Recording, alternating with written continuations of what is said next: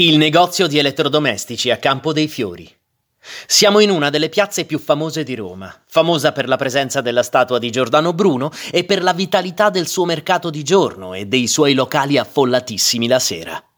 Negli anni 70, in un vicolo a pochi passi dalla piazza, esisteva un negozio di elettrodomestici che aveva un insolito cartello in vetrina che diceva Qui si vendono soldi. Il negozio era gestito da un usuraio detto Ercravattaro, alias Domenico Balducci. Questo personaggio fu colui che facilitò l'ingresso nella banda di malviventi come Erpantera, all'anagrafe Gianfranco Urbani, Ercamaleonte, ovvero Danilo Abbruciati, Ersardo, alias Nicolino Selis, ed Erpalletta, vero nome Raffaele Pernasetti.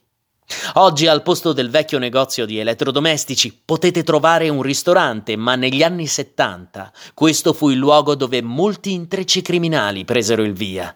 Qui la cruenta banda della Magliana cominciò a interagire e cooperare con la destra eversiva, con altre bande criminali, con il benestare e la complicità di dottori, politici e avvocati di fede fascista che li aiutarono a fare un balzo in avanti nella loro carriera criminale.